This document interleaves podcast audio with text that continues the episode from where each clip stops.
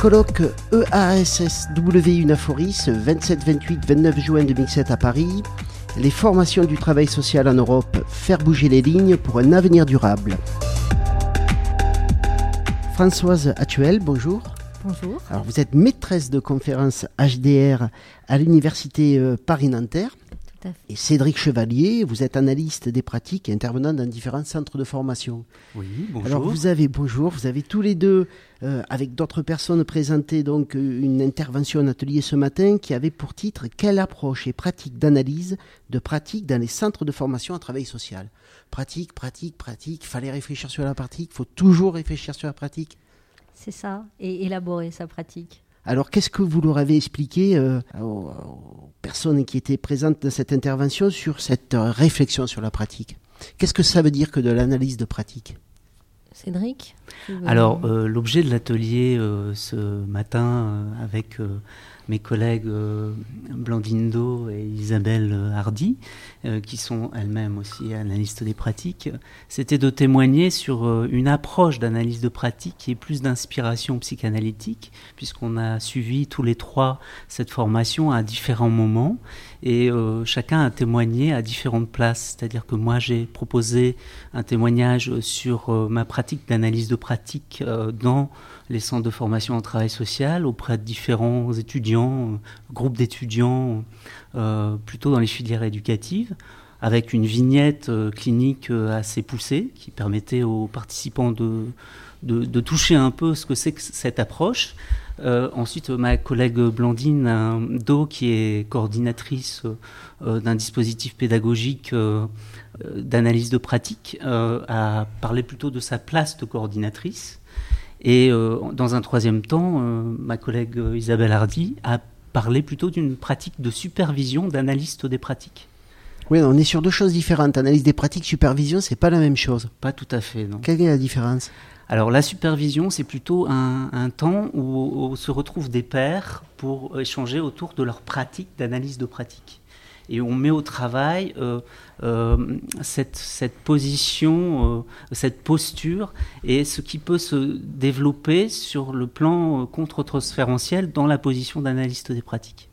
C'est-à-dire que l'analyse des pratiques telle qu'on a essayé de la présenter ce matin, donc elle est issue, euh, les, trois intervenants de l'atelier euh, ont, ont suivi le master euh, clinique de la formation et son itinéraire FIAP, euh, Ah. formation à l'intervention à l'analyse de pratique À à, Nanterre. Oui. Voilà, donc que je dirige aujourd'hui, que j'ai aidé Claudine Blanchard-Laville à fonder en 2005 et qui donc euh, revendique une euh, formation à l'analyse de pratique fondée sur le travail, par exemple, notamment de Michael Balint, et donc sur une inspiration psychanalytique, avec l'idée que les gens ensuite vont pas forcément pratiquer strictement ce type-là d'analyse de pratique, mais qu'ils en ont tiré quelques principes, et le fait de continuer à travailler soi-même en supervision, comme l'a bien dit euh, Cédric, en analyse de pratique, d'analyse de pratique, euh, est un des éléments très importants. Et Blandine, notamment, a témoigné, par exemple, euh, en tant que coordinatrice, du fait que cet espace de, supervision,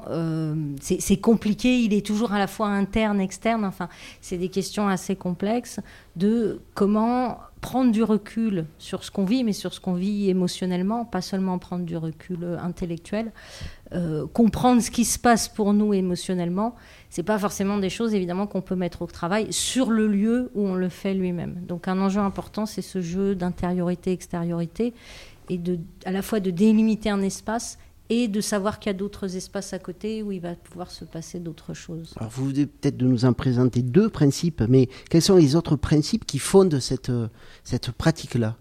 Du moins, euh, la pratique que vous souhaitez transmettre vous. C'est ça. Alors, le, le- le premier principe, je crois, ce qu'on ce qu'on défend vraiment, c'est l'idée que chaque professionnel va trouver sa façon de travailler. Qu'il n'y a pas une bonne façon de travailler. Il y en a quelques mauvaises. On est, il y a- des choses à éviter, mais que euh, à partir, disons qu'on a, quelques repères, des intentions dans ce qu'on a envie de faire, mais sur comment on va réussir à le faire, ça, c'est chaque sujet qui va pouvoir trouver. Et le travail d'analyse de pratique, pour nous, un des enjeux, c'est vraiment ça, c'est d'aider chaque professionnel à trouver sa propre pratique. C'est pour ça que ce n'est pas une analyse de situation, on n'a pas un regard extérieur sur une situation. C'est chaque professionnel qui réfléchit à comment il fait Et on essaye par exemple de basculer du il faut à est-ce que ça vous convient Il faut à je voudrais. Ah, il faut que je sois plus ferme. Non, mais vous, est-ce que vous, vous avez envie d'être plus ferme? Ah oui, oui, ça, ça m'irait mieux. Ou ben non, finalement, euh, je caricature un peu, mais voilà, c'est des questions comme ça qu'on va poser. C'est pas l'extérieur qui va vous dire. Par contre, je me laisse déborder. Voilà, ça, on va pouvoir constater, je me laisse déborder. Mais Comment ne pas se laisser déborder? Ben, Peut-être pour certains, ça peut être en étant plus ferme, peut-être pour d'autres, ça peut être en anticipant certaines choses. Enfin, voilà, chacun va ensuite, et c'est ça qu'on va essayer de mettre au travail, comment à des moments, chacun va se mettre dans des engrenages dans lesquels ensuite il a du mal à sortir. Et alors, après, on peut avoir des, façons d'analyser ces engrenages, d'emmener l'analyse qui va être plutôt du côté de l'histoire personnelle, plutôt du côté de l'histoire institutionnelle, plutôt du côté du groupe. On peut avoir plusieurs axes d'analyse. Et ça, ça va dépendre du lieu, si on est avec des gens qui se connaissent, si on accompagne une équipe, etc. Et la supervision est exactement dans le même principe d'aider chaque analyste de pratique à trouver sa pratique d'analyste de pratique. Philippe? Je suis frappé de voir qu'en tant que formateur de travailleurs sociaux, ils se retrouvent assez facilement et fréquemment dans des positions parentales parfois avec un fort déni de ses positions parentales d'ailleurs. Hein. Mmh, et que euh, dans ces positions parentales, euh, on est rattrapé par son éducation, par des points aveugles sur son éducation. Et du coup, est-ce que vous pensez que. Euh, est-ce que vous conseillez aux gens de faire un travail personnel, de, mettre au travail leur histoire dans des thérapies? Alors euh, oui, moi je pense que c'est toujours intéressant, euh, mais pour tout le monde, hein, et, y compris face à l'hypermodernité qui nous attaque quand même de plus en plus et qui nous, donne des modèles de prêt-à-penser, donc d'interroger un peu notre rapport à l'autorité, au savoir. Hein, notre équipe s'appelle Savoir, rapport au savoir et processus de transmission, c'est pas pour rien. Je pense que c'est pertinent pour tout le monde. Après, c'est pas forcément obligatoire. Justement, le travail d'analyse de pratique. Alors, il y a tous les cas de figure. Il y a des gens qui ont un travail personnel et qui viennent remettre des choses au travail en analyse de pratique. Il y a des gens qui viennent en analyse des pratiques qui comprennent qu'ils ont des choses importantes à travailler, qui les encombrent beaucoup et qu'on ne peut pas travailler dans le groupe et qui vont faire un travail personnel. Et il y a des gens qui découvrent des choses à travailler et la forme de travail groupal y correspond. Il n'y a vraiment pas de règle et c'est pas sur l'objet, c'est dans la façon dont les choses se sont nouées dans l'enfance que parfois le travail groupal convient et le travail groupal autour de la pratique professionnelle parce que attention l'analyse de pratique c'est pas une thérapie euh, c'est pas une, une, psychanalyse groupale. C'est vraiment une formation autour de la pratique professionnelle mais qui va avoir des effets ensuite sur l'histoire de chacun. Mais ça va dépendre pour certains, ça va fonctionner, pour d'autres, ça va être nécessaire d'avoir un, lieu à côté. Si on poursuit le travail pour les gens qui se forment à animer des groupes d'analyse de pratique, là, en général, le travail personnel est nécessaire. Par contre, pour participer à des groupes d'analyse de pratique, pas du tout. Mais on peut s'y retrouver, effectivement, euh, se rendre compte que ben, finalement, c'est tout à fait pertinent. Et je peux en témoigner, puisque ayant suivi la formation clinique à, Nanterre, j'avais aussi un espace euh, en parallèle qui me permettait aussi de soutenir euh, cette posture. Voilà, mais, mais, les participants des groupes que tu animes n'ont pas forcément un espace personnel. Mais certains vont éventuellement s'y retrouver.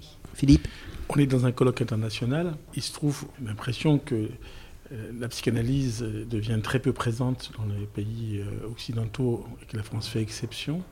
Est-ce que, du coup, ça vous demande d'expliquer aux collègues comment vous vous situez par rapport à cette différence entre une pratique dominante en France et euh, vraiment plus que récessive euh, en Occident?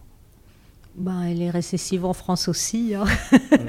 Nous, on pense que c'est, enfin, c'est une partie du travail de peut-être un peu de désencombrer la psychanalyse de, certains de ses excès, d'un fatras des fois un peu jargonesque et puis un peu interprétatif, un peu plaquant. Enfin, nous, le premier repère, c'est de dire qu'on ne peut comprendre des choses que pour soi et à travers soi. On ne parle pas pour les autres. C'est vraiment un des enjeux très importants du travail d'analyse de pratique. Ah, vous, là, vous ressentez. Euh, et bon, vous pouvez ressentir quelque chose à travers le, ce que raconte l'autre, mais c'est filtré par vos projections. L'autre en fera ce qu'il voudra. Ça peut l'aider, ça peut ne pas l'aider. Voilà, on n'est jamais dans, dans l'interprétation surplombante. Donc ce, travail, j'ai envie de dire pour moi, de revivification presque de la psychanalyse, il est à faire partout.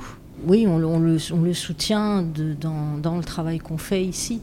Donc après, si bien sûr on a envie de le diffuser à l'étranger, mais euh, c'est pas fondamentalement différent pour moi. De, enfin, je sais pas ce que. Il y avait une espagnole ce matin dans, mm. l'atelier qui recevait euh, avec satisfaction euh, ce qu'on avait à dire et qui visiblement avait beaucoup à prendre. Mais il me semble qu'aussi dans la formation à Nanterre, il n'y a pas que la psychanalyse, il y a l'anthropologie aussi qui est très présente et la psychosociologie clinique qui est, euh, pour moi, euh, a été aussi une approche intéressante. Mais est-ce qu'il y a des, justement de nouvelles approches, de nouvelles manières de, gérer la difficulté à être au travail qui apparaissent et qui mettent en difficulté l'analyse de la pratique? Je pense, mais on dirait que ça a du sens ou du lien, tout ce qui touche au coaching, euh, à ce type d'accompagnement. C'est-à-dire que déjà, le vocable analyse de pratique, il veut dire tout et son contraire. donc nous, on dit bien une analyse des pratiques à orientation psychanalytique. Ensuite, il y a des gens qui font un coaching tout à fait intéressant. Vous voyez, les mots euh, veulent plus tout à fait... Enfin, chacun y met un peu ce qu'il veut. Alors, euh, ce qu'on peut dire, c'est que des approches trop rapides et trop dans le prêt-à-penser et dans les, outils, euh, dans la volonté de donner des outils qui vont régler les problèmes, voilà, nous, on va s'inscrire en faux contre ces approches-là, c'est clair. C'est quand même ce qui est demandé. Euh, Alors, c'est ça. Donc, c'est un travail important. Ça, c'est ce que moi j'appelle le, travail autour du non-savoir. C'est pas pour rien que je travaille autour du rapport au savoir, c'est-à-dire. Mais il y a toujours des moments où on ne sait pas. Et dans les métiers de la relation et les métiers de l'humain, forcément, il y a des moments où on ne sait pas. Et si on oublie d'apprendre à faire, même quand on ne sait pas, on, va être mis en porte-à-faux à chaque fois. Donc, si on cherche à chaque fois le meilleur outil, donc effectivement, il y a tout un travail pour déconstruire cette demande-là d'outils, d'expertise, etc. J'ai coutume de prendre l'image du chaman que j'emprunte à, l'anthropologue Bertrand L. Donc c'est vrai ce que dit Cédric, l'anthropologie est très précieuse. C'est-à-dire pour aider à penser comment une société se confronte à la souffrance, euh, aux grandes questions humaines, au fait de grandir, au fait d'accompagner des enfants, des malades, etc. Euh, donc euh, Bertrand L parle du chamanisme et la posture du chaman. C'est-à-dire, le chaman, c'est quand on a tout essayé, rien ne marche. Alors, le chaman ou le sorcier, hein, c'est pareil. Et on va en, fait, ça consiste à dire, bah, on tient debout quand même. Voilà, le chaman, c'est celui qui vous aide à vous dire que malgré le chaos, l'incompréhension, bah, on est toujours là. Et il montre très bien des cérémonies où ça se met en jeu. Et je pense qu'un bon professionnel aujourd'hui dans les métiers du travail social, c'est quelqu'un qui est à la fois expert et chaman et qui va pouvoir articuler ces deux dimensions. C'est-à-dire, oui, à des moments, on a des outils, on a des techniques, elles sont tout à fait précieuses, mais à des moments, on ne sait pas et on se laisse traverser par ce fait qu'on ne sait pas, mais que ça ne va pas nous détruire pour autant. Est-ce qu'aujourd'hui, les professionnels, Cédric Chevalier, ont encore le droit de dire qu'ils ne savent pas? Heureusement qu'on peut encore dire qu'on ne sait pas et qu'il y a, il existe encore ces espaces-là où on peut le dire. Et on offre la possibilité de le dire dans un groupe. Et donc ça se partage, ça circule, et puis, euh, et puis ça fait avancer les choses. On n'est pas tout seul, quoi. Ça, et de se rendre compte qu'on n'est pas tout seul à pas savoir. C'est toujours cet effet euh, très fort de ah mais moi aussi en fait. Une fois que quelque chose est dit, on peut assumer, mais finalement j'en sais pas plus que toi. Et l'animateur du groupe encore moins bien sûr. Ça me fait penser à un atelier où j'ai été sur la thérapie sociale mardi et euh, on avait un échange en tout petit, tout petit groupe parce qu'on n'était qu'à trois, c'est le début du groupe. Hein. À ce moment-là, dans les échanges, on a dit tout seul on s'emmerde. Hmm. et donc là, on n'est pas tout seul. Moi, je trouve que c'est important de le dire. Ce qui peut rendre très seul, c'est les émotions négatives accumulées. Je pense à, en caricaturant un peu l'usure professionnelle avec une quadruple allergie, allergie à soi, je suis pas bon. Au, public, je ne le supporte plus. Aux collègues, ils sont insupportables. À l'institution. Et je me dis comment on aide les gens qui accumulent comme ça des émotions négatives et qui en même temps ont tellement peur d'être jugés qu'en fait ils n'en parlent jamais et que ça fait monter un peu. Mais là, on rentre plutôt dans, dans, dans une dimension d'intervention auprès des professionnels, là, dans ce que vous évoquez pour moi, qui intervient aussi auprès d'équipes de professionnels, il me semble que parler de soi euh, dans l'espace professionnel, c'est vraiment très difficile et de plus en plus difficile. Mais c'est quand même un de nos enjeux. Alors, c'est toujours pareil, c'est une intention. On essaye d'aller vers ça. Mais un des enjeux, c'est ce qu'on évoquait tout à l'heure à partir de, dans le deuxième atelier sur la subjectivité à l'épreuve du travail social, avec les témoignages de Narges Guetta Calabrese et Frédéric Soumeillan. C'est d'assumer ces émotions, aussi négatives soient-elles, déjà de, reconnaître, voilà, j'ai ça, j'ai envie de les tuer, ou je ressens qu'ils ont envie de me tuer, ou j'en peux plus. Et euh, mais de ne pas assumer par contre ce qu'on est tenté d'en faire. Donc de délier, de dire oui, voilà, là, je, suis traversé, j'en sais rien, je doute, j'en ai marre, et d'essayer en groupe de retravailler justement euh, comment on fait quand on ne sait pas faire, et d'autres modalités que les habituelles projections, renvoi en ping-pong ou euh, je me replie dans mon coin, etc. Et l'enjeu, c'est de le vivre en groupe de façon approfondie. Alors, dans le master, en plus, il y a tout l'enjeu autour du travail d'écriture, donc de le reconnaître aussi, de le faire reconnaître par, de le reconnaître soi, de le faire reconnaître par les pairs dans le travail groupal et de le faire reconnaître par l'institution et par soi dans l'écriture, permet ensuite, quand ça arrive en situation, de le traverser un peu plus vite et de faire ce chemin. Et elles ont vraiment témoigné, euh, aussi bien Narjas et Frédéric, comment dans des positions de cadre, notamment des moments où elles étaient, elles étaient très attaquées par l'équipe, de pouvoir reconnaître, euh, là, ils ont envie de me dévorer, mais bon, c'est pas moi, c'est la fonction, mais moi, ça m'atteint quand même. Comment je fais d'habitude quand. Euh, voilà, euh, et, d'arriver à se dégager de ces projections et de ces situations. Penser ces émotions. Voilà, voilà. Les reconnaître puis les penser. Cédric Chevalier, vous, vous allez dans différents centres de formation, notamment en Ligue de France. Pratiquement tout le monde fait de l'analyse de la pratique. Est-ce que tout le monde fait bien de l'analyse de la pratique? En fait, c'est plutôt à l'intérieur des espaces. Et qu'est-ce qu'on en fait quand on est animateur Et comment on peut aussi le mettre euh, au travail euh, dans d'autres espaces Il me semble que ça, c'est essentiel. Et euh, après, il y a les dispositifs pédagogiques. Et souvent, l'analyse de pratique s'inscrit dans un dispositif pédagogique qui est lui-même contenant. C'est surtout la posture d'analyste des pratiques qu'il faut mettre au travail. Après, on est dans telle ou telle institution, mais euh, ce que je disais ce matin, ce qui était essentiel pour moi, c'est justement cette posture ni dedans ni dehors qu'on peut occuper. Euh, il me semble qu'un formateur permanent, c'est plus difficile pour lui de faire de l'analyse de pratique avec des étudiants. Merci beaucoup. Juste un petit mot, Françoise euh, Actuel, le, Master 2, vous avez toujours autant d'étudiants, c'est un master qui est demandé? Alors, c'est un master qui est demandé, mais finalement, quand ils prennent la mesure de l'ampleur du travail, ils viennent pas tant que ça. Vous les faites fuir, vous les faites euh, Alors, je ne sais pas si on les fait fuir, mais en tout cas, il y a une vraie difficulté, effectivement, à dégager le temps, la disponibilité. C'est-à-dire que les gens qui sont euh, prêts à, venir travailler, bah, les institutions ne les lâchent pas. Nos M1, là, hier, on avait le bilan, disait... Euh, euh, comme on va un peu mieux, enfin on bouge un peu, il se passe des choses, bah, ils nous chargent la barque. Parce que vu que tout le monde s'écroule partout, bah, nous on a l'air de tenir encore debout. Donc, euh, il ne faut pas qu'ils disent qu'ils viennent au master, c'est tout. Alors, il ne faut pas qu'ils montrent trop qu'ils trouvent des, solutions. enfin, voilà. Donc euh, oui, c'est un enjeu important, ça d'aider les, les, professionnels à, à, trouver le temps, l'énergie, la place, etc. et on est en train de réfléchir à des, à des façons à mieux travailler avec les institutions pour que ça soit plus en. Donc, faut pas hésiter à venir nous rencontrer pour qu'on essaye de trouver des solutions ensemble. Eh ben, on, les cherchera ensemble. Merci beaucoup à tous les deux. Au revoir.